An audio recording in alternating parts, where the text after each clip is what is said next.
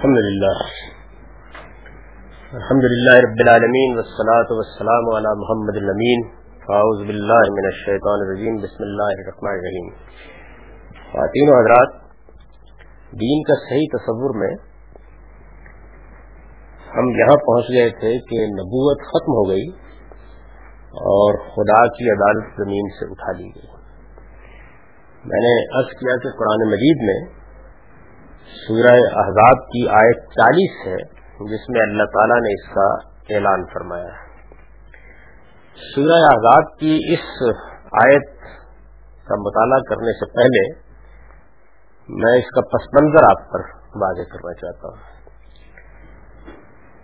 اس پس منظر کی وضاحت اس لیے ضروری ہے کہ ہمارے ہاں عام طور پر لوگ یہ سمجھتے ہیں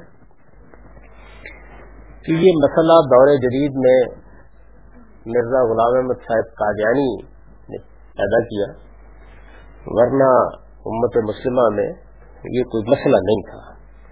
اور انہوں نے اپنی نبوت کا جیسا کچھ بھی اس کی تعبیرات کی جاتی ہیں، اعلان کر دیا اور اس سے ایک نئی تفریق امت میں پیدا ہوئی۔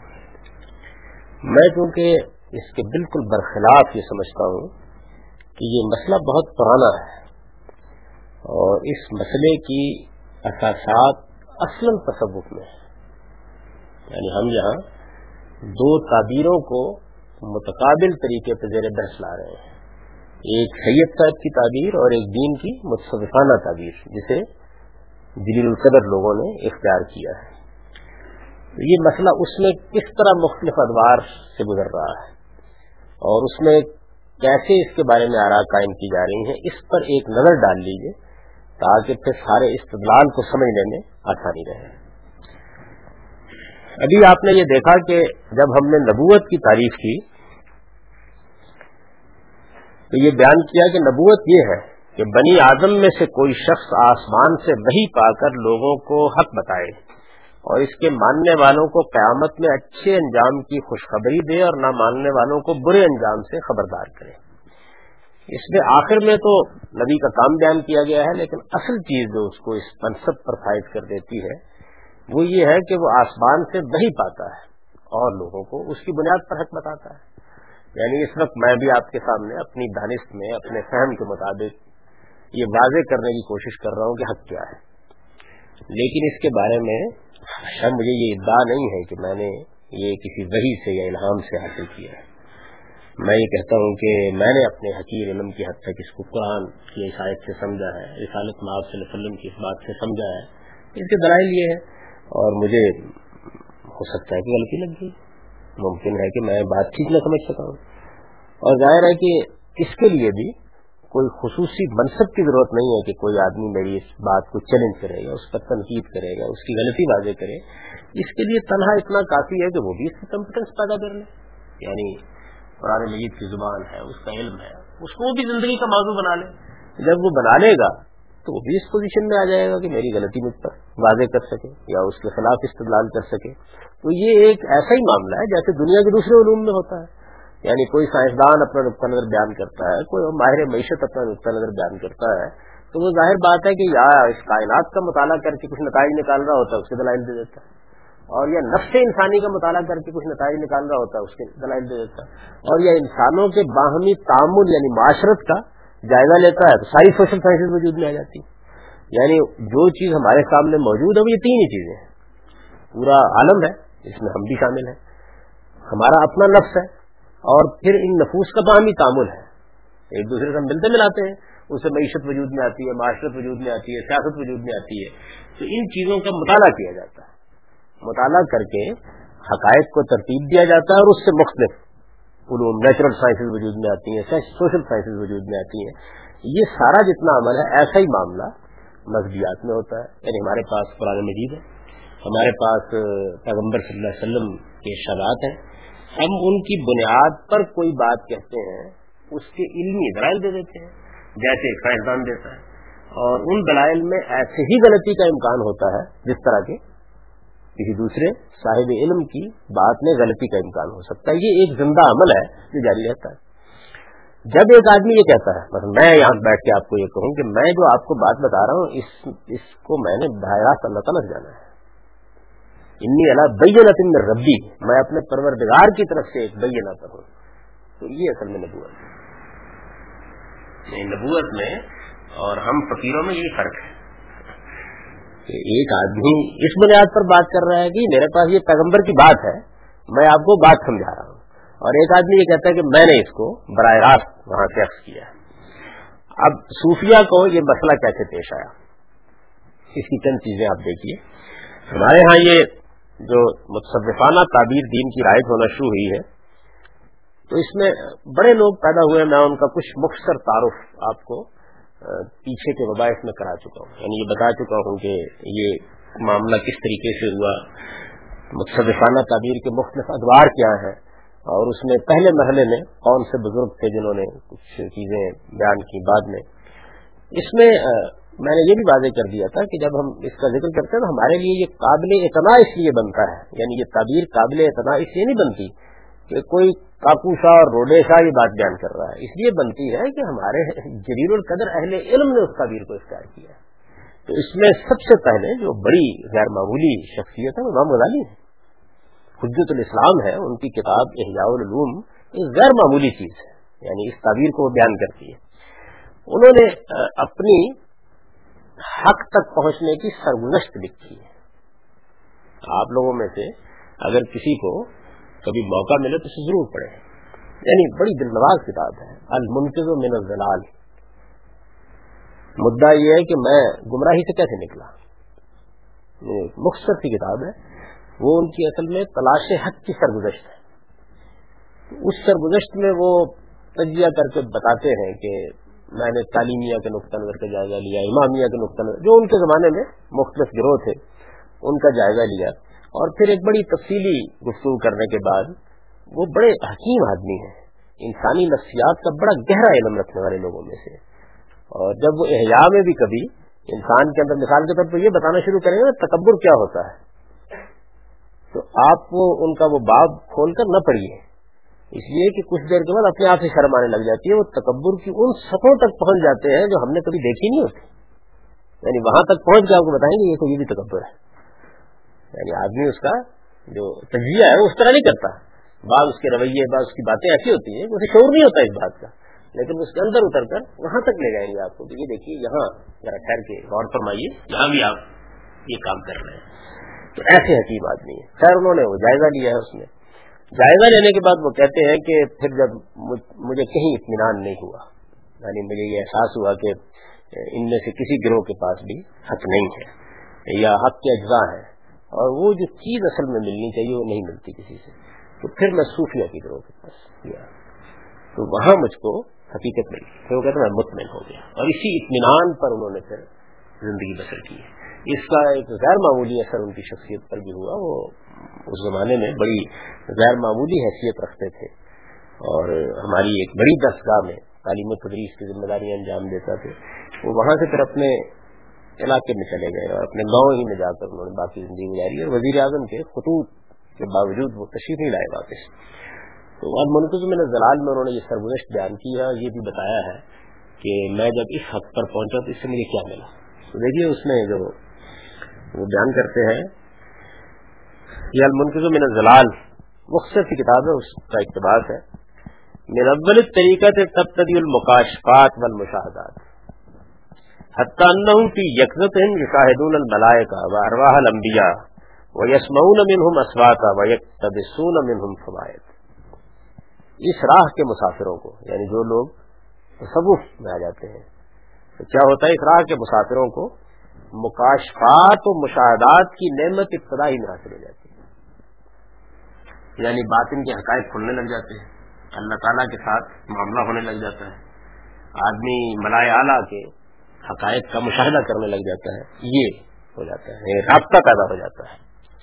یہاں تک یہاں تک انہم فی یسرت یشاہدون الملائکہ وارواح الانبیاء، یہاں تک کہ وہ بیداری کی حالت میں نبیوں کی ارواح اور فرشتوں کا مشاہدہ کرتے، ان کی آوازیں سنتے اور ان سے فائدے حاصل کرتے۔ یعنی یہ چیز جو ہے، یہ حاصل ہو جاتی ہے ابتدائی میں، یہ ان کا بیان ہے۔ آگے انہوں نے پھر حیا میں اور بھی اس کی بات چیزوں کو بیان کیا۔ اب ذرا آپ سنتے چلے جائیے کہ معاملہ کہاں تک پہنچتا ہے۔ میں نے ابھی آپ سے کیا کہ ہم جیسے فقیر لوگ تو یہی بیان کریں گے بھائی یہ ایک دلیل ہے۔ اس کی بنیاد پر یہ بات سمجھی گئی ہے، صحیح بھی ہو سکتی ہے، غلط بھی ہو سکتی ہے۔ آپ تنقید کریں گے تو غلطی بازیں ہو جائیں گی، ہو سکتا ہے خود غور کریں تو غلطی بازیں ہو جائے، روز بازیں ہوتی ہیں تو یہ ایک اور نوعیت کا عمل ہے۔ اس میں کوئی فکر یا عمل کی عصمت نہیں ہوتی۔ یعنی غلطی علم میں بھی ہوتی ہے ہم سے، عمل میں بھی ہوتی ہے، دونوں جگہ پہ ہوتی ہے۔ وہ کیا کہتے ہیں؟ وہ یہ کہتے ہیں کہ ہمارے طریقے پر آدمی اگر چلے، تو اس میں ایک ایسا مقام آتا ہے۔ وہ مقام کیا ہے؟ وہ مقام یہ ہے کہ ایسی جگہ پر آدمی پہنچ جاتا ہے کہ فوا وجی ہوں معصوم صاحب و ذوق حکیم یہ بھی کسی کوئی میں نے آپ سے کیا کہ خان کا میں بیٹھے ہوئے صوفی کا کلام نہیں ہے، یہ جو عبارت آپ کے سامنے رکھ رہا ہوں، یہ شاہ ولی اللہ کے خانوادے کے چشم و چراغ، شاہ اسماعیل شہید کی کتاب ابکات کا اقتباس ہے۔ گویا ان کے زمانے تک بہت بڑے آدمی یہ تقویت المان کے مصنف بھی ہیں شراط مستقیم کے مصنف بھی ہیں، منصب امامت کے مصنف بھی ہیں اور یہ ابکات ان کی خاص تصوف کے فن میں ایک شہپارہ سمجھی جاتی ہے۔ بائبل ہے ایک طرح سے اس کی۔ بالکل انہوں نے خلاصہ کر دیا ہے اپنے زمانے تک کے سارے علم کا اور ایک مشکل کتاب ہے۔ یعنی جس طرح کسی مجلس میں بیان کر کے میں نے کشاف پڑھی ہے تو لوگوں کی حالت خراب ہو جاتی ہے۔ کوئی معاملہ ابکات کا بھی ہے۔ اس طرح کی ہے۔ تو وہ کہتے ہیں کہ یہ جو ہستی ہے ہمارے ہاں یعنی ہمارے ہاں صوفیہ کو یہ جو، چنانچہ یہ ہستی صاحب وجاہت وجاہت معصوم، صاحب ذوق اور صاحب حکمت ہوتی ہے۔ اچھا، پھر یہ تو ہے نا چند الفاظ ہیں جن کی کچھ بھی توجہ ہو سکتی ہے۔ آگے چلیے۔ اللہ تعالیٰ کیا کرتے ہیں؟ کہتے ہیں کہ چونکہ اب اس جگہ پر اس کو لانا ہے، تو اللہ تعالیٰ یہ کرتے ہیں کہ کے علیہ علوم نافیتن فی قیام ہی بے منصب ہی فہاضل الکا یوسما تفہیمن پھر اللہ تعالیٰ اس کی تربیت کے پیش نظر اس پر وہ علوم انکا فرماتے ہیں۔ یعنی اس کو وہ علوم آسمان سے حاصل ہوتے ہیں جو اس کے منصب کی ذمہ داریوں کو پورا کرنے میں اس کے لیے نافع ہوتے ہیں۔ یعنی ایک ذمہ داری ہے نا اس کی لوگوں کو حق بتانا۔ تو اس منصب کی ذمہ داریوں کو پورا کرنے کے لیے وہ علوم آسمان سے اس کو ملتے ہیں جو نافع ہوتے ہیں۔ اس انکا کو تفہیم بھی کہتے ہیں یہ انہوں نے ایک اصطلاح بنائی ہے کہ اس کو۔ اصل میں مسئلہ کیا ہے؟ مسئلہ یہ ہے کہ القاق کو اگر وہی کہہ دیا جائے یعنی مسئلہ پیدا ہو جائے گا نا۔ تو انہوں نے اس کا نام رکھا ہے تفیم پھر کہتے ہیں، پھر اس کی عصمت اور اس کی روح کی بیداری کا ایک تقاضا یہ بھی ہے کہ اس نے جو کچھ غائب سے پایا ہے، آپ فرمائیں گے ٹھیک ہے، تو قرآن کی بات بھی ہو گئی، کچھ اللہ تعالیٰ کی یعنی یہ کوئی عالم بھی کہہ سکتا ہے کہ اللہ نے مجھ پر یہ بات کھولی ہے۔ اس کا مطلب یہ ہوتا ہے کہ میں نے جدوجہد کی تو مجھ پر یہ بات واضح ہو گئی ہے۔ اس کے معنی آپ اس معنی میں ہو سکتا ہے کہ اس عبارت کو لیں اس کی گنجائش نہیں چھوڑتے۔ بتاتے ہیں کہ ہم کس معنی میں کہہ رہے ہیں یہ بات۔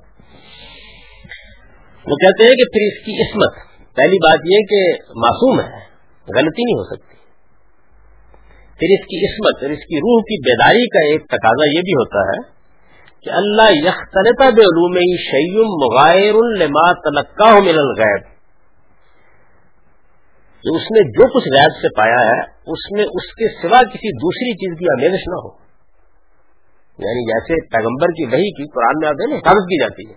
اللہ تعالیٰ کہتے ہیں دائیں بائیں فرشتے مقرر کر دیتے ہیں۔ یعنی کوئی شیطان در اندازی نہیں کر سکتا۔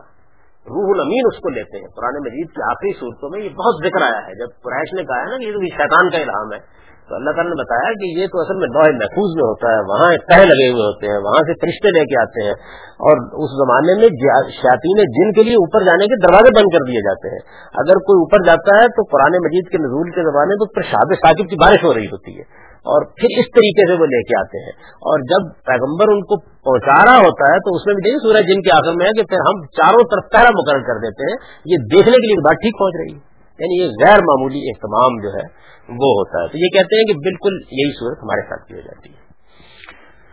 بل زالے کا کانت الحکمت کلوہ حقن لا یاتی باطل من بین یدہ ولا من خلفے ہی یہ واضح رہنا چاہیے کہ یہ جو لا یاتی باطل من بین یدہ ولا من خلفے یہ قرآن نے اپنے بارے میں کہا ہے۔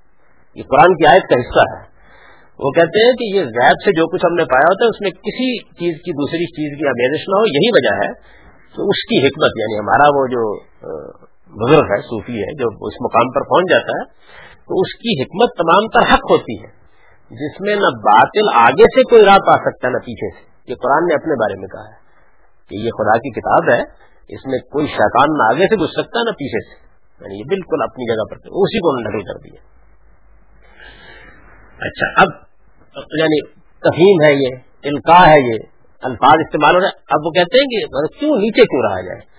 کہتے ہیں کہ یہ تفہیم حکمت کی سب سے اعلیٰ قسم ہے، من اعلیٰ اقسام تو کہتے ہیں، کیا حرج ہے؟ اگر یہ کہا جائے کہ سما بل وہی الباطن، ہم اس کو وہی باطن کیوں نہ کہیں؟ یعنی اب دیکھیے نا کہ وہ وہی کے ساتھ ایک صفت لگا دی، انہوں نے کہا کہ آدمی زیادہ متوحش نہ ہو۔ تو نوبت یہاں تک پہنچ گئی، لیکن ابھی نہیں، ابھی آپ دیکھیے، مزید آگے کیا صورت حال ہے اچھا، اب یہ مسئلہ پیدا ہو جاتا ہے کہ بھائی، ایک طرف محمد الرسول اللہ علیہ وسلم، ان کا پیش کردہ قرآن ان کے ارشادات یہ ہے نا موجود۔ تو جب یہ شخص جس کا یہ ذکر کر رہے ہیں، جو ان کے نزدیک اس مرتبے پر پہنچ جاتا ہے یعنی حکیم صاحب وجاہت، اس جگہ پر پہنچ گیا۔ جب پہنچ گیا ہے تو پھر اس کے بعد، ٹھیک ہے، وہ یہ کہے کہ بھائی یہ حق مجھ کو ملا، اپنے حق کو اپنے بلبوتے پر پیش کرے۔ یعنی محمد الرسول اللہ علیہ وسلم کے ساتھ مسئلے کی پھر کیا نہ ہوئی۔ ان کو بھی وہی مل گئی آسمان سے۔ حق مل گیا، انہوں نے پہنچا دیا، آپ کو مل گیا، آپ نے پہنچا دیا۔ ان سے تعلق کی پھر کیا نوعیت ہے۔ تو وہ اس کو واضح کرتے ہیں کہ معاملہ چونکہ یکساں ہو گیا ہے۔ تو کیا ہے؟ کہتے ہیں کہ یہ جو حکیم اس کا نام رکھا ہے انہوں نے یعنی اس منصب کا نام، فل حکیم لے وجاہت ہی و عصمت ہی وہ کون ہی باسطن لے حضیرت القدس شان شان الملائے لالا۔ یہ تلقل علوم من حیث یہ تلق کون لا یقلد احدن فی علوم ہی اللہم الا یسمى موافقت صاحب شرع تقلیدا لکون ہی معمور من الغیب، بے موافقت ہی بتائی دے۔ بس اس ہستی کا معاملہ یعنی یہ جو حکیم ہے، اس ہستی کا معاملہ، اس کی وجاہت اور عصمت کی بنا پر، اور اس بنا پر کہ عالم قدس کی تجلیات اسی سے دنیا میں پھیلتی ہیں، جب وہ ہوتا ہے دنیا میں۔ بالکل وہی ہوتا ہے جو آسمان کے فرشتوں کا ہے۔ یعنی آپ نبی کے پاس بھی فرشتہ آتا ہے۔ بالکل وہی ہوتا ہے جو آسمان کے فرشتوں کا ہے۔ یہ اپنے علوم یعنی یہ جو ہمارے کہتے ہیں کہ متصین ہے جو حکمت، حکیم کے مقام پر پہنچ جاتے ہیں، یہ اپنے علوم وہیں سے حاصل کرتے کرتے ہیں جہاں سے وہ حاصل کرتے ہیں۔ وہ سے مراد فرشتے۔ فرشتے جیسے ملایالہ سے پاتے ہیں، یہ بھی وہیں سے پاتے ہیں۔ اور اس معاملے میں یہ کسی کے مقلد نہیں ہوتے۔ یعنی یہ پیغمبر کے مقلد نہیں ہوتے۔ کسی اور کے بھی نہیں ہوتے۔ اچھا۔ ہاں البتہ صاحب شریعت نبی کی تائید و موافقت کے لیے یعنی صاحب شریعت نبی ہے رسول اللہ وسلم۔ تو اب یہ حکیم کے منصب پر فائد ہو گئے، ان کو بھی الہام ہو گیا۔ انہوں نے وہیں سے پا لیا جہاں سے فرشتے پاتے ہیں۔ تو اب صاحب شریعت نبی کی تائید و موافقت کے لیے یہ پابند ہوتے ہیں۔ کیوں؟ اس لیے نہیں کہ قرآن میں یہ بات بیان کی گئی۔ اس لیے نہیں کہ یہ پیغمبر کے منصب کا تقاضا اس لیے کیونکہ یہ غیب سے حکم دیا جاتا ہے کہ کرو۔ یعنی وہ بھی وہیں سے حکم دیا جاتا ہے کہ اپنے زمانے کے نبی کی تائید اور موافقت کرنا۔ اس وجہ سے کوئی شخص اگر اس تائید اور موافقت کو اس نبی کی تکلیف کہنا چاہے تو کہہ سکتا یعنی یہ جو کہتے ہیں محتاج نہیں ہوتے وہ، پا وہیں سے لیتے ہیں۔ اگر کوئی کہنا چاہے یہ کہ وہ نبی کی تکلیف کرتے ہیں تو وہ بھی اس لیے نہیں کرتے اس لیے آپ کرتے ہیں یا میں کرتا ہوں۔ اس لیے کرتے ہیں کہ اوپر زید سے کہا جاتا ہے کہ نظم قائم رکھنے کے لیے یہ تکلیف تائید ہوتی رہنی چاہیے۔ یعنی اس کے اندر کھڑے ہو کر بات کرو۔ آپ دیکھیں گے مرزا غلام صاحب قادیانی جو بروزی نبی، ذلی نبی، تابع نبی، وہ اصطلاحات استعمال کرتے ہیں نا؟ تو یہ کیسے آہستہ آہستہ ڈیولپ ہوتی ہے ہمارے یہاں؟ تو یہ وہ بیان کرتے ہیں۔ اچھا۔ اب یہ سوال پیدا ہوتا ہے کہ اس طرح کی ہستی جو ہے وہ آ گئی دنیا میں؟ شاہ ولی اللہ آ گئے مثال کے طور پر۔ موجود ہے۔ موجود ہیں تو پھر کیا کیا جائے؟ یعنی مطلب یہ ہے کہ اگر وہ مثلاً کہیں کہ قرآن کی شاید کا مطلب کیا ہے؟ یہ ہے۔ یعنی ایسے ہی بیٹھ کے درس و تدریس کی ذمہ داری انجام دے رہے ہوں یا کوئی کتاب لکھ رہے ہو یہ کہیں گے یہ مدعا ہے دین کا۔ تو آپ کیا کہیں گے؟ یعنی کہہ سکتے ہیں ان کو کہ آپ کی بات غلط ہو سکتی ہے۔ نہیں ہاں، ہم حالات میں کہتے ہیں نا، وہ کہتے ہیں ان الحق یدور ماؤ ہے سودار اور حق جہاں یہ ہستی گھومتی ہے، اس کے ساتھ ہی گھومتا رہتا ہے۔ یعنی اگر وہ یہ موقف اختیار کرے گی تو وہی حق ہوگا، اور اس موقف کے ساتھ یہ موقف اختیار کرے گی تو وہی حق ہوگا۔ حق وہ ہوگا۔ کیوں؟ وزالے کا عصمت ہی یعنی یہ کہتے ہیں اس وجہ سے ہوگا کہ یہ ہستی جو ہوتی ہے، معصوم ہوتی ہے۔ اس سے غلطی کا سرور نہیں ہو سکتا۔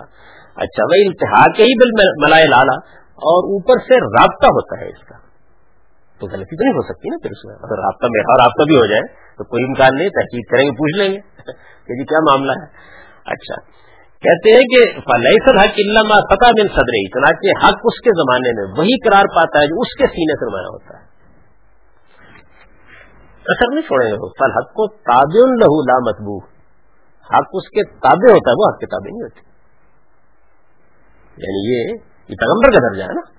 اگر آپ، میں اس جگہ یہ رکھ دوں ساری بات، کہ پیغمبر وہ ہستی ہے جو خدا سے الہام پاتی ہے، اس کی بات کو چیلنج نہیں کیا جا سکتا، اس کو عصمت حاصل ہوتی ہے، خدا اس کی حفاظت کرتا ہے۔ حق وہی ہوتا ہے۔ جیسے ہم نے اس کتاب کی ابتدا کی یہاں سے کہ دین کی تنہا اجت محمد رسول اللہ ہے۔ اب قیامت تک حق وہی ہے جس کو وہ حق قرار دے۔ یہی مقام ہے نا پیغمبر کا۔ تو یہ آپ نے سن لیا۔ اچھا اب اس کے بعد یہ دیکھیے کہ ظاہر ہے کہ جس طرح نبی کے امتی ہیں نبی کو ماننے والے ہیں تو جو شیخ ہوگا یا حکیم یا اس منصب کا جو صوفی ہے تو اس کے ساتھ بھی تو عادت رکھنے والے مرید ہوں گے تو مریدوں کے لیے شیخ کی حیثیت کیا ہے اس کو ایک اور جلیل القدر صوفی ہے یہ محمد بن شہاب سوروردی سوروردیہ سلسلہ کے بانی ہے ان کی کتاب عوارف المعارف ہے اور یہ بغداد میں صوفیہ کے شیخ تھے اپنے زمانے میں، آپ، یہ دیکھیے، چھ سو بتیس میں ان کی وفات ہوئی ہے۔ چھ سو بتیس ڈگری میں یعنی کریم لوگوں میں سے۔ تو یہ اپنی کتاب عوارف المعارف میں، یہ تصوف کی بڑی کتابوں میں سے۔ لکھتے ہیں کہ فشیخ المریدین، امین الحام کمال جبریل امین الوحی۔ شیخ اپنے مریدوں کے لیے اسی طرح خدا کے الہام کا امین ہوتا ہے، جس طرح جبریل امین وحی یہ زیادہ بہتر آدمی ہے۔ یعنی کوئی زیادہ توضیع کی؟ اچھا اب کما لا یقون جبریل فل رہی لا یقون شیخ کے الحام پھر جس طرح جبریل وہی میں خیانت نہیں کرتا، جو ملتی ہے اوپر سے تو ٹھیک لا کے دے دیتا ہے نا۔ جبریل امین وہی میں قرآن نے بیان کیا ہے، متعین سما امین۔ جبریل امین کی یہ صفت بیان کی ہے قرآن نے کہ وہاں ان کو بڑا درجہ حاصل ہے اور وہ جب وہی لاتے ہیں تو اس میں ادنا درجے کی خیانت نہیں کرتے، پوری کی پوری پہنچا دیتے ہیں۔ اس کو۔ تو یہ کہتے ہیں کہ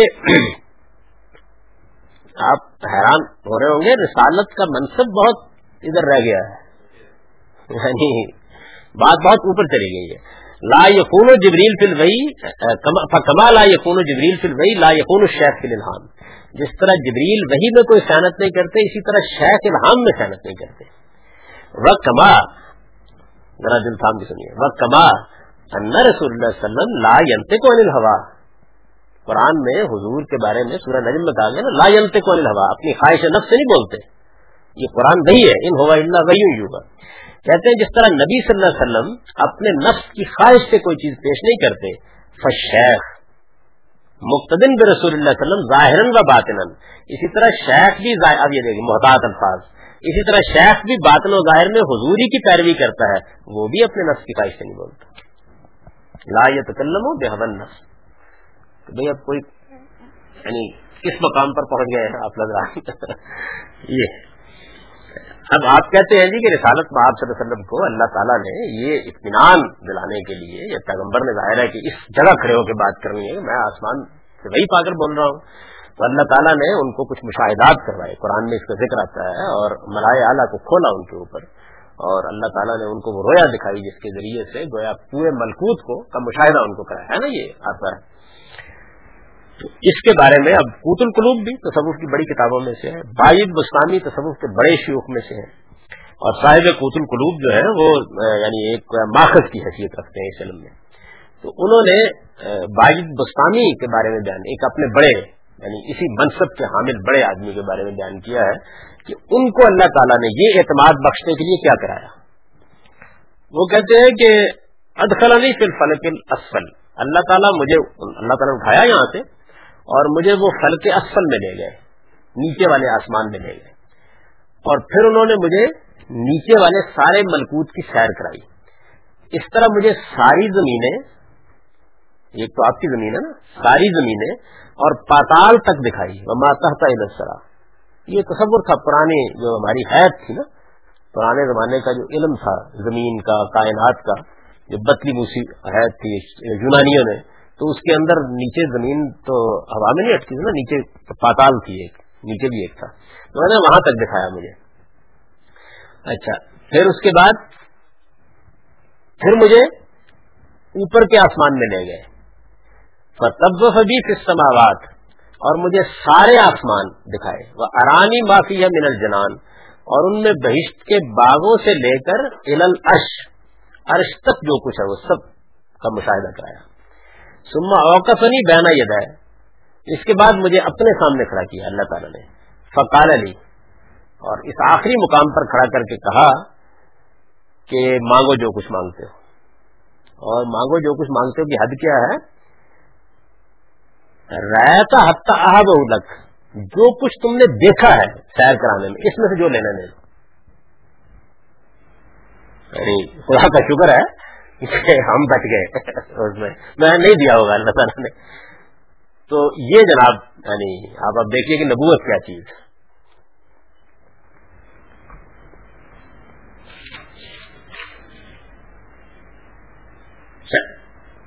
میں پھر ایک بہت جلیل قدر ہستی شیخ اکبر ان کو کہتے ہیں۔ یہ حضرات ابن عربی کی ہے ان کو سب سے بڑا عالم، سب سے بڑا صوفی سمجھا جاتا ہے۔ اور سب کے سر ان کے سامنے جھکتے ہیں۔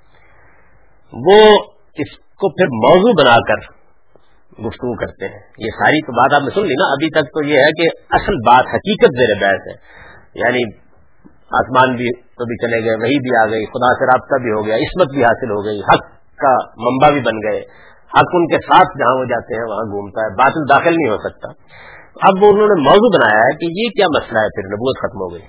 اس کو موضوع بنایا نا انہوں نے۔ اور یہ دیکھیے، یہ جو ابن عربی ہیں یہ ظاہر ہے کہ آج کے آدمی نہیں ہے کہ آپ مرزا غلام قادیانی صاحب کو متون کریں۔ فرماتے ہیں، اور یہ ان کی کتاب ہے فتوحات۔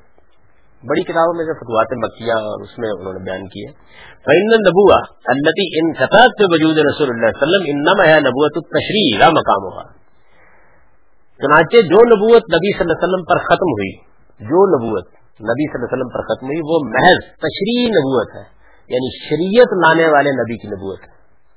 میرے صاحب اس سے مختلف کیا کہتے ہیں۔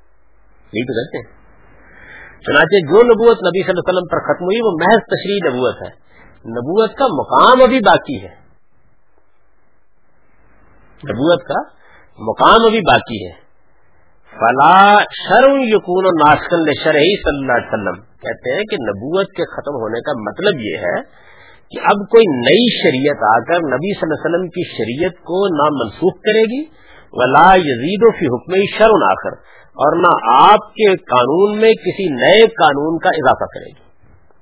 یعنی نبوت کے ختم ہونے والی جو آیت ہے قرآن کی، وہ کہتے ہیں یا حدیث میں جو یہ ذکر آیا ہے، تو اس کا مطلب صرف اتنا ہے کہ اب نئی شریعت نہیں آئے گی۔ مقام نبوت باقی ہے۔ وہ حاضہ مانا قول ہی صلی اللہ علیہ وسلم ان رسالت و نبوت ان قطع فلا رسول آبادی والا نبی ایک حدیث کو بتایا جاتا ہے۔ یہ مطلب ہے اس حدیث کا جس میں حضور نے یہ کہا ہے کہ نبوت اور رسالت دونوں ختم ہو گئی ہیں۔ میرے بعد اب نہ کوئی رسول آئے گا اور نہ کوئی نبی آئے گا۔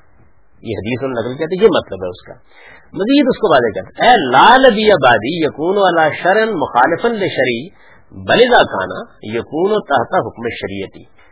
یعنی حضور کی اس بات کا مطلب یہ تھا کہ میرے بعد کوئی ایسا نبی نہیں ہوگا جس کی شریعت میری شریعت کے خلاف ہو، بلکہ وہ جب ہوگا تو میری ہی شریعت کا پیرو ہوگا۔ میں نے ہی یہی بات کہتے ہیں مرزا غلام صاحب کا کوئی یعنی اس معاملے میں ادنا درجے کا بھی اگلا قدم نہیں رکھا انہوں نے، یہی بات کہتے ہیں۔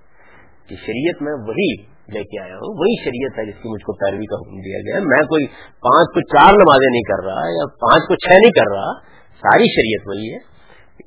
اچھا شیخ احمد سرہندی، جن کو اقبال میں شہادر ہوا میں شیخ مجدد کی لحد پر، یہ وہی شیخ ہے۔ جن کے اوپر نقش بندی سلسلہ یہاں اپنے کمال کو پہنچا ہے اور جن کو الف ثانی کا مجدد کہا جائے، دوسرے ہزار سال کا۔ وہ اپنی کتابوں کی مکتوبات بہت مشہور کتاب ہے، اس میں اس من... اسی موضوع پر لکھتے ہیں کہ باعث دانش کے منصب نبوت ختم بر خاتم اور رسول شدیش علیہ علیہ و تسلیمات اما کمالات عن منصب طریقے طبیعت مطابعان اور نصیب کامل فارسی عبارت ہے۔ جاننا چاہیے کہ منصب نبوت بے شک خاتم النبی صلی اللہ علیہ وسلم پر ختم ہو گیا، منصب نبوت۔ لیکن اس منصب کے کمالات، منصب کے کمالات کیا ہیں؟ وہی آتی ہے نا، الہام ہوتا ہے، خدا سے رابطہ ہوتا ہے۔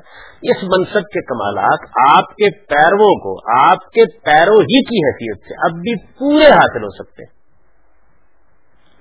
کم نہیں، تھوڑے نہیں۔ کسی نچلے درجے پورے حاصل ہو سکتے ہیں۔ اچھا۔ اب رسول اللہ علیہ وسلم کو تو اللہ تعالیٰ کبھی کبھی اپنے ملکوت دکھا دیتے تھے، تمام انبیاء دکھا دیے یعنی یہ نہیں ہے کہ دل کے آئینے میں ہے تصویریں، یار، جب ذرا گردن جھکائی دیکھ لی، یہ صورت نہیں تھی۔ یعنی ایسا نہیں، حضور کو وہی بھی آتی تھی، اللہ تعالیٰ فیصلہ کرتے تھے یعنی خود تھوڑی لے آتے تھے۔ اس کے واقعات جان ہوئے قرآن مجید میں۔ آپ کو اضطراب ہوا بعض اوقات تو بتا دیا گیا کہ نہیں، خدا کے حکم کے بغیر جبریل نے کہا ہم نہیں آ سکتے۔ یعنی ہم تو اس وقت آئیں گے بھیجنے والا بھیجے گا۔ ایسا نہیں ہے کہ ذرا ایک اللہ کی ضرب لگائی اور آ گئے، رابطہ ہو گیا۔ یہ صورت پیغمبروں کے ساتھ بھی نہیں۔ لیکن یہاں یہ کہتے ہیں کہ ہمارا جو ہوتا ہے معاملہ ایک نا معراج کا واقعہ آپ بیان کرتے ہیں، رسول اللہ علیہ وسلم کو ایک بار پیش آ گیا۔ کیا صورت تھی، کیا نہیں؟ بڑا اس کی فضیلت بیان کی جاتی ہے۔ حال دیکھیے یہاں ان کے بزرگوں کا یہ جو مقام حکمت پر اور اس پر فائد ہوتے ہیں۔ کہتے ہیں کہ اس کشہری ہے یہ یعنی اس رسالہ کشہری بھی، تصوف کی امہات میں سے ہے یہ کہتے ہیں کہ یہ جو ہمارے جب اس مقام پر ہمارا شیخ پہنچ جاتا ہے تو اس کا علم و تصرف جو ہوتا ہے وہ اس درجے کا ہوتا ہے۔ کانا یرا جملت القول کانا یار جملت القول یزیو بن نور کانا لہو اس راہ کے سالک کو یہ سارا عالم اس کے اپنے ہی نور سے روشن دکھائی دیتا ہے۔ یہاں تک کہ اس پورے عالم کی کوئی چیز اس کی نگاہ سے چھپی نہیں رہتی۔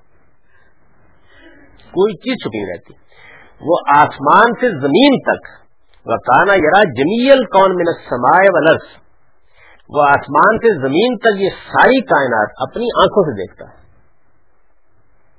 نہیں، یہ آنکھیں نہیں تصویر والا بکن گئی وہ اندرونی آنکھیں ہوتی ہیں اس سے دیکھتا ہے۔ اچھا اب اس میں پھر جو مناسب ہے فرد ہوتا ہے۔ قطب القتاب ہوتے ہیں، غوث ہوتے ہیں، مختلف مناسب ہے نا پھر۔ تو اس کے بارے میں، بھی ایک اور تصوف کے بڑے لوگوں میں سے جن کتاب انسان الکامل ہے عبد الکریم الجیلی۔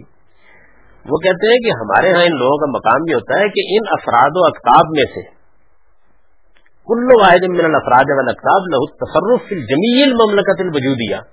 ہر ایک کو اس پوری مملکت وجود میں، دین جتنی بھی ہے اس میں تصرف حاصل ہوتا ہے۔ وَيَعْلَمُ كُلَّ وَاحِدٍ مِّنْهُمْ مَخْتَلَجَ فِي اللَّيْلِ وَالنَّهَارِ۔ فَضْلًا عَنْ لُغَاتِ الطَّيُّورِ۔ پرندوں کی بولیاں تو کیا رات اور دن میں جو کھٹکا بھی ہوتا ہے، وہ اس سے بھی واقف ہوتے ہیں۔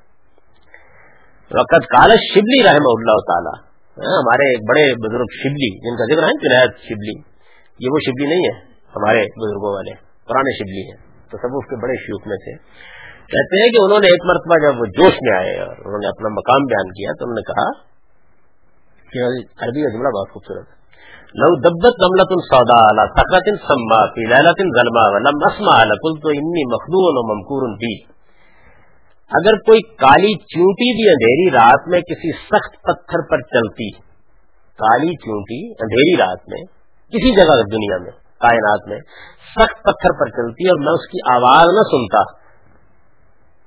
تو میں یہی کہتا کہ پھر میرے مقام پر فائد کر کے مجھے فریب دیا گیا ہے۔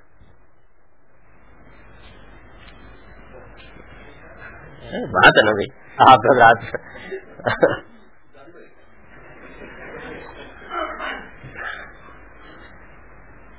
ابن عربی اسی مقام کی وضاحت کرتے ہیں فتوحات مکیہ میں کہتے ہیں کہ وہ ہم من العلم بحیث، اذا را احدهم اثر بتا تو شخص علما انہا بتا تو سعید و شکیل ان کے علم کی شان اس منصب پر پہنچنے کے بعد یہ ہوتی ہے کہ ان میں سے کوئی اگر کسی شخص کا نقش قدم بھی دیکھ لے۔ غالب نے تو کہی بھی تھی یہ بات۔ کہہ دیتی ہے، شوقی نقش پاکی، ابھی اس راہ سے کوئی گیا ہے۔ تو وہ کوئی گیا ہے۔ وہ کہتے ہیں کہ آپ گزر جائیں اور آپ کے نقش قدم کو دیکھ لیں۔ وہ ہمارے جو شہر ہیں، تو کیا ہوتا ہے؟ نقش قدم بھی دیکھ لیں۔ تو نقش قدم کو دیکھ کر اسے معلوم ہو جاتا ہے کہ جہنمی ہے یا جنتی ہے۔ یہ مقام ہے۔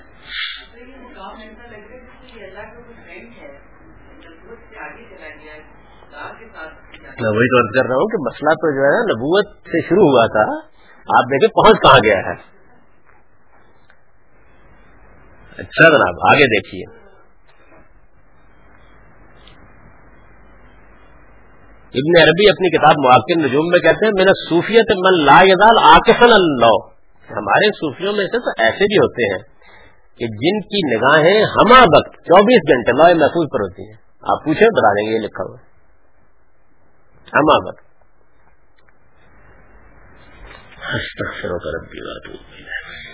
اچھا پھر ان میں کچھ مناسب ہیں، مقامات ہیں ان لوگوں کے۔ ان میں ایک خاص کیٹیگری ہے، مردان غیب کی۔ اس میں اوتاد ہوتے ہیں۔ یعنی صوفیہ کا، یہ میں نے اس پر عبادت لکھی ہے۔ صوفیہ کا عقیدہ ہے کہ زمین پر اللہ کے خاص بندوں کی ایک جماعت ہمیشہ موجود رہتی ہے جو اس عالم کا سب کام جاری رکھتے ہیں۔ زمین و آسمان کی ہر چیز ان کی مرضی کے تابع اور روز و شب کا یہ سلسلہ ان کے احکام کا پابند ہوتا ہے۔ اللہ کے یہ بندے چونکہ اس حیثیت سے عام لوگوں کی نگاہوں سے اجل ہوتے ہیں، اس وجہ سے انہیں مردان غیب، اولیاء مقصوم یا رجال الغیب کہا جاتا ہے۔ قطب ان کا امام ہوتا ہے۔ اسے قطب الرشاد غوث اور قائم الزمان بھی کہا جاتا ہے۔ یہ جو غوث العظم بولتے ہیں نا سب سے بڑا غوث، یہ ان کا خاص منصب ہے۔ اس کے ماتحت دو وزیر ہوتے ہیں، جو امام کہلاتے ہیں۔ ان کے بعد اوتاد کا منصب ہے، جو بعض کے نزدیک چار اور بعض کے نزدیک سات ہے ابن عربی کا بیان ہے کہ ان میں سے ایک کے ساتھ جس کا نام ابن جادون تھا، شہر ساس میں ان کی ملاقات ہوئی تھی۔ خود ابن عربی کا دعویٰ ہے کہ وہ کتب کے مقام پر فائز تھے۔ ہندوستان کے صوفیہ میں سے شیخ احمد سرہندی بھی دعویٰ کرتے ہیں کہ رسول اللہ صلی اللہ علیہ وسلم کی طرف سے انہیں قطب الرشاد کا خلط عطا ہوا۔ ابن عربی کے نزدیک سب سے آخری درجہ ختم کا ہے، جس پر اولیاء امت کے یہ سب مناسب ختم ہو جاتے ہیں، وہ اپنے لیے اس منصب کا دعویٰ کرتے ہیں۔ اب دال نوکبار نوجبا وغیرہ کے مناسب ان کے نیچے ہیں۔ اس بات کی تفصیلات اگر کوئی شخص دیکھنا چاہے تو ابن عربی کی فتوات مکیہ، ابو طالب مکی کی قط القلوب، علی حجویری کی کشف المحجوب، یہ جو آپ کے داتا صاحب ہیں۔ اور الجیلی کے انسان الکامل میں دیکھ سکتا ہے، ان میں بڑی تفصیل سے یہ سارے مناسب بیان ہوئے تو اس منصب پر، اس میں اوتاد ذرا نیچے ہے ابھی، اوپر کے تو کیا کہنے ہیں؟ وہ یہ کہتے ہیں کہ جس کو اوتاد کے منصب پر فائد کیا جاتا ہے، ان میں سے ایک کے ذریعے سے اللہ تعالیٰ مشرق کی حفاظت کرتے ہیں۔ اور اس کی ریاست اسی میں ہوتی ہے۔ یعنی پوری کائنات کا مشرق اس کے پاس ہوتا ہے۔ دوسرے تین جنوب اور شمال کی حفاظت پر معمور ہے سنتوں کا یہ تعین یعنی مشرق، مغرب کہاں سے طے ہوتا ہے؟ کہتے ہیں کہ وہ تقسیم من القعبہ یعنی بیت اللہ سے یہ تقسیم کی جاتی ہے۔ بیت اللہ کے مشرق میں، بیت اللہ کے شمال میں، بیت اللہ کے جنوب میں۔ وقت یبر بل جبال کہتے ہیں ہماری خاص جو باطنی اصطلاح ہے نا، اس میں یہ جو ذمہ داری سنبھالے ہوئے ہوتے ہیں کائنات کی ان کو جبال کہتے ہیں۔ اور اب جبال کہتے ہیں پہاڑ کو عربی میں، پہاڑوں کو۔ تو وہ کہتے ہیں ہم نے یہ نام کہاں سے لیا ہے؟ اوتاد ہے نا؟ اوتاد کو جبال بھی کہتے ہیں۔ علم نجل جبالا اوتادا۔ قرآن میں ہے سورہ اس پہ لیا ہے۔ وہ کہتے ہیں کہ قرآن نے یہ کہا ہے کہ پہاڑوں سے زمین کی لرزش کو روکا گیا ہے۔ تو ان سے کائنات کے اندر اضطراب کو روکا جاتا ہے۔ یعنی اس سے تھمی ہوئی ہے، پوری کی پوری کائنات۔ کزال کا حکم فی العالم، حکم الجبال فی الارض۔ یہ مرتبہ ہوتا ہے۔ شاہ ولی اللہ دہلوی جو ہے انہوں نے اپنی کتاب فیوز الحرمین میں اپنے مقامات بیان کیے یہ تو ہے نا، بزرگوں کے مقامات دوسرے بیان کر رہے ہیں۔ انہوں نے اپنے مقامات بیان کیے وہ کہتے ہیں کہ رایت فل بنام قائم الزمان۔ میں نے خواب میں یہ دیکھا کہ مجھے قائم الزمان کے منصب پر فائز کیا گیا ہے۔ یعنی یہ ایک نئی اصطلاح انہوں نے اختیار کی، قائم الزمان کا منصب مجھے دیا گیا اب سوال پیدا ہوا کہ قائم الزمان کا مطلب کیا ہے؟ وہ کہتے ہیں، آنی بزالے کا اللہ ارادہ شیم من نظام الخیر جالنی کل جا رہا اتمام مراد ہی اس سے میری مراد یہ ہے کہ جب اللہ تعالیٰ اپنے نظام خیر میں کسی چیز کا ارادہ کریں گے، تو اپنے مقصد کو پورا کرنے کے لیے اعلیٰ کار مجھے بنائیں گے۔ یعنی اگر مثال کے طور پر انیس صاحب کو لڑکا دینا ہے، تو یہ کام اللہ تعالیٰ براہ راست نہیں کریں گے، شاہ ولی اللہ کہیں گے دیا ہو جاتے نہیں۔ مطلب میں تو نہیں کر رہا ہوں، کیا یہی کہا ہے انہوں نے؟ اپنے نظام خیر میں کسی چیز کا آپ کا مطلب میں انیسا سے مراد کر رہا ہوں۔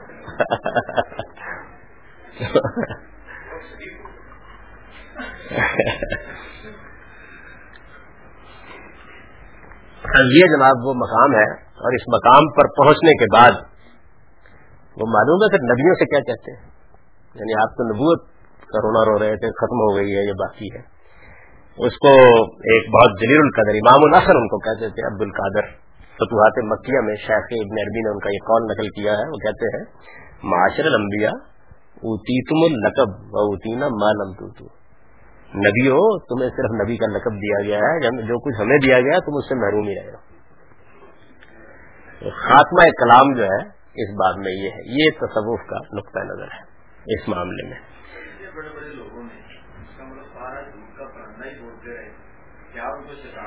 یہ آپ کو کیسے پتا چلا؟ وہ سب تو سچ ہے۔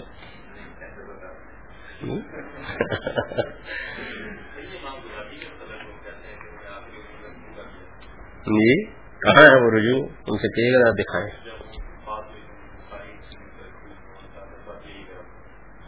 مذہب تو ان کا یقیناً یہی ہوگا۔ یعنی وہ جیسے تو دین کے عالم تھے شاہ بخاری رکھ کے کہہ سکتے تھے کہ مذہب میں رہیے پھر کیسے ثابت ہو گیا۔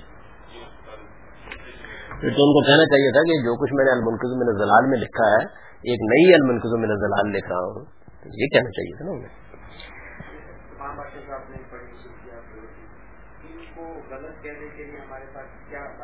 قرآن۔ اگر اس کو الگ رکھ دیجیے تو سب ٹھیک۔ وہی میں اب وہی بتانے لگا۔ یعنی وہی اب میں حرض کرنے لگا ہوں آپ سے۔ تو یہ جو مقام مرتبہ یہ بیان کیا بالکل یہیں سے مرزا غلام احمد صاحب کا جائیں گے وہ بنائی طور پر صوفی تھے۔ تصوف سے ان کا اشتغال تھا اسی طرح جورات بذائے یہ چیزیں جو تھیں ان کی آپ ابتدائی زندگی ان کی پڑھے تو وہ اصل میں یہی تھے۔ انہیں چیزوں کو وہ بیان بھی کرتے ہیں اپنی کتابوں میں لکھتے بھی ہیں۔ تو آہستہ آہستہ جس طرح یہاں آپ نے دیکھا ہے نا کہ ذرا الفاظ کے استعمال میں احتیاط برتتے ہیں۔ تو آہستہ آہستہ انہوں نے پھر یہ کہا کہ میں وسیع مود ہوں، پھر انہوں نے کہا کہ میں گویا میرا مطلب اصطلاحی نبوت نہیں ہے، میں تشریح نبی نہیں ہوں، پھر میں بروزی نبی ہوں، میں ذلی نبی ہوں۔ بروزی کا مطلب یہ ہے کہ جیسے نبوت کا مجھ پر ایک سایہ پڑ رہا ہے یا نبوت کا ایک پرتاؤ میرے اندر آ گیا ہے، اس طرح کی بہت سی باتیں انہوں نے فرمائی اور پھر آہستہ آہستہ انہوں نے یعنی دبے دبے الفاظ میں ایسی باتیں بھی کہیں کہ جن سے یہ معلوم ہوا گویا وہ نبی بنا دیے گئے ہیں اس زمانے کے۔ لیکن میں آپ سے ارد کروں کہ خود مرزا غلام صاحب قادیانی کی جو تحریریں ہیں، جتنی بھی ہیں، ان میں بسراہت نبوت کے دعوے کی کوئی تحریر نہیں۔ یعنی اسی طرح کی باتیں۔ ہیں یہ اصل میں اسی وجہ سے، جیسے ہی وہ دنیا سے رخصت ہوئے تو خود ان کے یہ باتیں ایسی تھیں یعنی ان کی آپ براہین احمدیہ جو ہے، وہ پڑھی ہوئی ہماری لائبریری میں ساری جلدیں اس کی اور سب ان کی جتنے بھی ہیں، روحانی خزائن کے نام سے وہ سب چھپی ہوئی ہیں۔ ان کو آپ پڑھیں جب تو آپ کو یہ معلوم ہو کہ ایسی باتیں ہیں۔ یعنی انہوں نے بہت دلائل دیے بات بات کے کہ نبوت جو ہے وہ، اس کا مطلب یہ ہے اور الہام جاری رہنا چاہیے اور وہی جاری رہنا چاہیے۔ یہ خدا کی نعمت ہے، اس سے محروم کیسے ہو گئے؟ بنی اسرائیل میں تو سب لوگوں کو ہوتا تھا، محمد الرسول اللہ کی امت کو محروم کر دی گئی۔ اس طرح کے عقلی دلائل انہوں نے دیے، پھر الہام وہی یعنی خدا سے رابطہ، اس کو اسی اسی طرح کی تعبیروں میں بیان کیا انہوں نے، تمام صوفیانہ تعبیرات میں۔ اور زندگی بھر کرتے رہے۔ اور پھر کسی موقع پر نبی کا لفظ استعمال کیا تو ان کا کہ میرا مطلب یہ ہے، میرا مطلب یعنی یہ بیان کرتے ہیں، میری مراد یہ ہے، میرا مطلب یہ ہے۔ تو یہ وہ بیان، ختم نبوت کو بھی انہوں نے کہا کہ میں اس کا قائل ہوں، لیکن میرا مطلب یہ ہے۔ حضور کی ختم نبوت سے مراد یہ ہے۔ یعنی یہ وہ اپنے زمانے میں بیان کرتے ہیں۔ اور میں سمجھتا ہوں کہ یہ تحریریں جتنی واضح ہیں، اس کے مقابلے میں ان کی اتنی واضح نہیں ہے۔ تو یہی وجہ ہے کہ ان کے دنیا سے رخصت ہونے کے بعد یعنی دو گروہ ہو گئے اور ان کے جو قدیم ترین صحابہ تھے، ان کی اصطلاح کے مطابق۔ انہوں نے تو یہ کہا کہ ایسا نہیں تھا۔ وہ مجدد تھے۔ یہ جو لاہوری جماعت ہے اسی تعبیر پر وجود میں آئی۔ اور مرزا بشیر الدین صاحب محمود جو ان کے فرزند تھے، انہوں نے اصل میں اس کو زیادہ فری کیا۔ اور یہ کہا کہ نہیں، یہ باقاعدہ یعنی ورنہ معاملہ ٹھیک ہو جاتا۔ اتنا ہی رہتا جتنا صوفیوں کا ہے۔ انہوں نے اس کو پھر اس منتہا کمال تک پہنچا دیا جہاں پہ توضیع کی ضرورت نہ رہی۔ پھر وہ تو اپنی ہی نبوت کی بات کرتے تھے، بعد میں پھر جب بحثہ بحثی ہوئی مناظرے ہوئے، تو پھر یہ ہوگا کہ نہیں، نبوت کا دروازہ چوپٹ کھلا ہوا ہے، کل اور دیا جائے یعنی معاملہ پھر ذرا مزید آگے بڑھ گیا۔ کہنا یہی چاہیے۔ یعنی یہ صورتحال جو ہے، یہ رہی۔ ان کے جو ابتدائی لوگ ہیں، یہ جو لاہوری جماعت کے جتنے لوگ ہیں، وہ ان کے بڑے اکابر ہیں۔ معمولی لوگ نہیں ہیں۔ اور پہلا خلافت کا جو، جہاں تک ان کے پہلے خلیفہ کا تعلق ہے حکیم نور الدین صاحب، تو ان کے معاملے میں تو کوئی زیادہ اختلاف نہیں پیدا ہوا، لیکن ان کے بعد جب خلافت کا معاملہ ہوا تو یہ بحث ساری سامنے آ گئی اس کے نتیجے میں۔ حکیم نور الدین صاحب کے زمانے میں بھی صورتحال یہ نہیں تھی، اس طرح کی۔ یعنی صورتحال ایسی تھی جیسے میں نے آپ کو سنائی ہے، جس طرح کی۔ اور زیادہ سے زیادہ جو بات وہ کہتے تھے وہ اسی طرح کی بات تھی جیسے ابن عربی نے کہہ دی۔ یعنی کے ساتھ اگر آپ الزام لگانے کے لیے نہ کریں یہاں ایسے لوگ موجود ہیں یعنی مجھے ابھی تک اس کی حسرت ہے کہ وہ واضح عبارت کون سی ہے جو دکھائی ہے آپ دیکھیے کہ اس میں الیاس برنی کی کتاب سب سے اعلیٰ کتاب ہے۔ مرزا صاحب کے پورے اس میں قادیانی مذہب پوری پڑ جائیے۔ اچھا پھر اس کے بعد ہمارے اپنے زمانے میں مولانا ابو الحسن علی ندوی جیسے جلیل القدر عالم نے قادیانیت کے نام سے کتاب لکھی ہے، اس میں بھی آپ پوری کی پوری پڑ جائیے۔ یعنی وہ عبارتیں اس سے زیادہ تعویل کو قبول کر لیتی ہیں جیسے میں نے صوفیہ کی۔ ان کی باتیں اس طرح کا واضح معاملہ جو ہے، وہ نہیں ہے۔ جیسا کہ سمجھا جاتا ہے، وہ زیادہ تر بشیر الدین محمود سے اچھا ہوگا۔ آپ اس سے، اس کی نفی کرنا چاہیں تو مجھے خوشی ہوگی، کیونکہ آپ کا تو یہ خاص موضوع ہے۔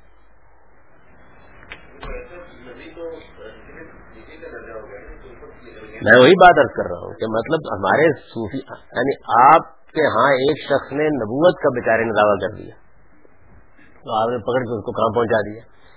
اس بارے میں کیا خیال ہے؟ ہمارے اپنے زمانے کے بڑے بزرگ لوگوں میں سے ہیں اور بڑے جلد قدر عالم فاضل آدمی احمد جاوید صاحب۔ تو وہ ایک مرتبہ یعنی ان کے اپنے حلقے میں ایک مسئلہ ہو گیا۔ یہ ایک خاص صوفیوں کا گروہ ہے جو فرانس میں پیدا ہوا، شواں، مارٹن لنگز، جن کی کتاب تو محمد سیرت پر بھی آئی ہے۔ تو یہ بھی صوفیوں کا ایک حلقہ ہے، شاذلی سلسلے اور اس طرح کی بہت سی چیزوں میں یہ۔ اور اب کافی ہو، بہت سی کتابیں ہیں۔ تو اس میں ایک ان کے جو بڑے آدمی تھے، انہوں نے یہ بیان کیا ایک جگہ پر کہ رسول اللہ علیہ وسلم کی نبوت کا دائرہ بھی وہیں تک ہے، جہاں تک مسلمان یا صحابہ کی فتوحات پہنچی یہ انہوں نے بیان کیا۔ تو باقی جو اس کے باہر کے علاقے ہیں، ان میں لوگ اگر چاہیں اپنی مرضی سے تو آپ کی نبوت کو مان لیں، اور نہ چاہیں تو اپنے زمانے کے نبی پر قائم رہیں۔ یہ انہوں نے مقدمہ بیان کیا۔ تو اس پر انہوں نے کہا کہ یہ تو بالکل کفر ہے، ان لوگوں سے دراد ظاہر کرنی چاہیے۔ احمد جاوید صاحب نے، تو میرے پاس تشریف لائے یہ مقدمہ لے کے، اپنے ہی ایک، کیونکہ ان سے میری بھی بہت دوستی تھی، دونوں بزرگوں سے۔ تو انہوں نے بیان کیا، تو میں نے کہا کہ یہ ٹھیک ہے، لیکن یہ کہ آپ تو صوفی آدمی ہیں۔ تو یہ بیچارے جن کا یہ آپ مقدمہ بیان کر رہے ہیں، یہ تنہا اگر تو مجرم قرار دینا ہے، تو میں اس سے براد ظاہر کرتا ہوں۔ اور اگر سب کو قرار دینا ہے، تو پھر یہ سب کو قرار دے دیں۔ یعنی ایک ہی وقت میں فیصلہ کیا جائے نا۔ ان کے بارے میں تو آپ کچھ فرمانے کے لیے تیار نہیں ہے لیکن یہ کہ وہ موجودہ زمانے کا بیچارہ ایک آدمی کچھ کیا بیٹھا ہے، سب کو ایک ہی لاٹھی سے آنکھ یعنی اگر نبوت کا منصب یا اس کے کمالات کا دعویٰ کرنا یہ ایک جرم ہے، تو پھر یہ جرم وہ ہے کہ در شہر شما نیز بلند یہ کوئی ایک نہیں ہے جس نے کیا ہے تصوف کی پوری تعبیر اسی پر کھڑی ہے۔ سب یہ بیان کرتے ہیں۔ البتہ یہ ہے کہ احتیاط ذرا زیادہ ہے۔ اور میرا کہنا یہ ہے کہ مرزا صاحب نے بھی تو زیادہ بے احتیاطی نہیں برتی تھی۔ یعنی ان کے ہاں بھی معاملہ اتنا غیر محتاط نہیں تھا، یہ مرزا بشیر الدین صاحب محمود نے اس کو زیادہ غیر محتاط کیا۔ کشمیر کمیٹی بنی، اس میں کچھ سیاسی مسائل پیدا ہو گئے اور اس کا جو نتیجہ نکلا وہ یہ بات بڑھتی چلی گئی۔ اور پھر علامہ اقبال نے خاص طور پر جب یہ مضمون لکھا ہے مدیت والا، اس کے رد عمل میں بھی بہت سی چیزیں مزید سری ہوتی چلی۔ وہ ایک اپنی جگہ داستان ہے، اس وقت میرا موضوع نہیں ہے وہ۔ یہ یعنی پس منظر ہے۔ اس میں ان اصطلاحات کو آپ سمجھ سکتے ہیں جو مرزا صاحب اپنے لیے کہتے ہیں، بروزی نبی دلی نبی تاب نبی، غیر تشیع نبی، یہ اصطلاحات استعمال کرتے ہیں نا وہ؟ یہ اصل میں یہی اصطلاح اس میں اس پس منظر میں سمجھ سکتے ہیں۔ جیسے صوفیہ نے اس کو بیان کیا نا، تو انہوں نے نئی تعبیریں اس کو دی اس نوعیت کی۔ صوفیہ حضرات جو ہیں، انہوں نے اس میں پھر کمالات ثابت کر رہے ہیں۔ تو اب انہوں نے یہ بیان کیا کہ یہ جو ہم مناسب بیان کرتے ہیں، یہ اس کے لیے ہم ایک نئی اصطلاح دیکھیے بچ کیسے جاتے ہیں۔ وہ کہتے ہیں یہ اولیاء کا مقام ہے۔ اب جیسے ہماری بہن نے سوال کیا ہے کہ اولیاء کا مقام تو بڑا ہو گیا نا پھر، تو رسول اللہ علیہ وسلم کہاں رہ گئے؟ تو وہ یہ کہتے ہیں کہ اصل میں رسول اللہ علیہ وسلم کا ایک حیثیت تو نبی کی تھی، ایک ولی کی تھی۔ تو ولی والی حیثیت میں وہ ادھر ہی۔ ہے اور نبی والی حیثیت میں تم لوگ جیسے کہ ان کو دیکھ رہے ہیں، وہ ہو گیا۔ لیکن ابن عربی نے یہ پردہ بھی اٹھا دیا، انہوں نے کہا کہ نبوت ان پر ختم ہوگی، ولایت مجھ پر ختم ہوگی۔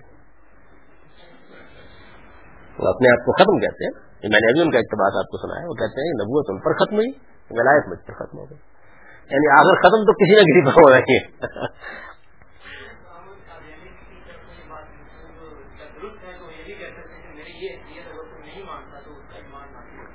تو بات اصل میں یہ ہے کہ دیکھیے، یہ غیر محتاط تعبیریں ہیں نا، یہ بھی کہہ رہے ہیں، حق ہمارے ساتھ گردش کرتا ہے۔ ہمارے زمانے میں حق و باطل کا فیصلہ اس بنیاد پر ہوگا۔ اگر کوئی آدمی اس کو نہیں مانتا اس حق کو، تو وہ غیر باطل پر کھڑا ہے۔ کہتے ہیں نا یہ بھی۔ تعبیریں محتاط ہے اصل میں مسئلہ تو صرف ایک تعبیر، اصطلاح کے استعمال کرنے کا۔ یہ قانونی نہیں ہوتا۔ لا یات بیتل باطل میں بین جدا ہے ولا من خلفے سے قانونی نہیں ہوتا۔ بات وہی ہوئی نا بھائی کہ بات یہ ہے کہ ذرا تعبیر میں بے احتیاطی ہو گئی۔ یعنی آپ کے نزدیک اگر مسئلہ ذرا قانونی زبان میں بیان ہو جائے تو پھر قابل گرفت ہو جاتا ہے۔ مسئلے کو حقیقت نہیں ہونا چاہیے۔ مرزا صاحب نے ایسی کوئی بات اگر کہی کسی موقع کے اوپر تو پھر اس کی بھی توضیع کر دی کہ اس سے مراد کیا ہے۔ مثلا جب ان سے یہ پوچھا گیا کہ موجودہ مسلمانوں کے بارے میں آپ کی کیا رائے ہے، تو دیکھیے انہوں نے کیا جوابات دیے۔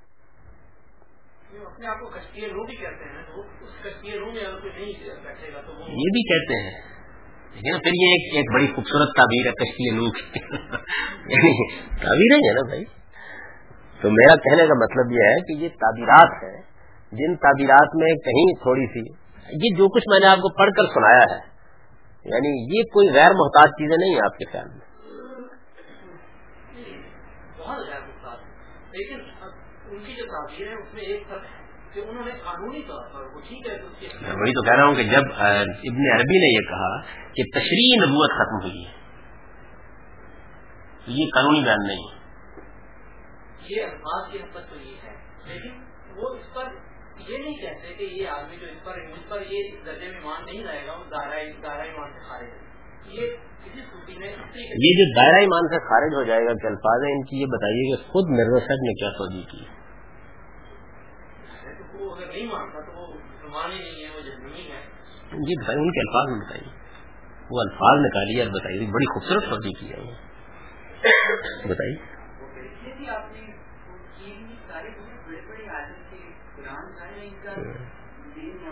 میرے صاحب بھی بہت بڑے عالم تھے۔ اپنے زمانے میں بڑے مناظر کی حیثیت رکھتے تھے۔ ان کے بارے میں مولانا ابوالکلام آزاد نے بڑے غیر معمولی الفاظ لکھے ہیں جب ان کی وفات ہوئی ہے۔ وکیل اخبار کے اس زمانے وہ ایڈیٹر تھے۔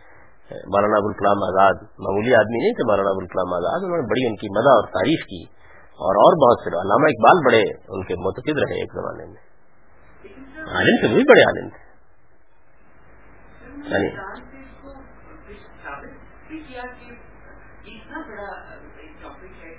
یعنی جیسا ایک شخصیت ہے جس کو اللہ کا نام دیا جا رہا ہے یا اس سے بھی بڑا پیش کیا جا رہا ہے۔ قرآن سے انہوں نے کی کوئی آگے سے اس کا بھی ایک نام ہونا چاہیے میں بتاتے ہیں کہتے ہیں اولیاء اللہ جو ہے وہ ہوتے ہیں ابھی تو انہوں نے قرآن مجید سے اوتاد کا نام بھی نکال کے دکھا دیا جبال کا نام بھی نکال کے دکھا دیا۔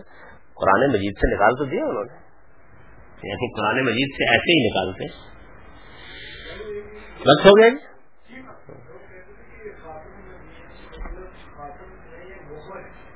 یہ بحث کریں گے ہم یہ تو ابھی ہم نے چھیڑی نہیں۔ اقول قولی هذا.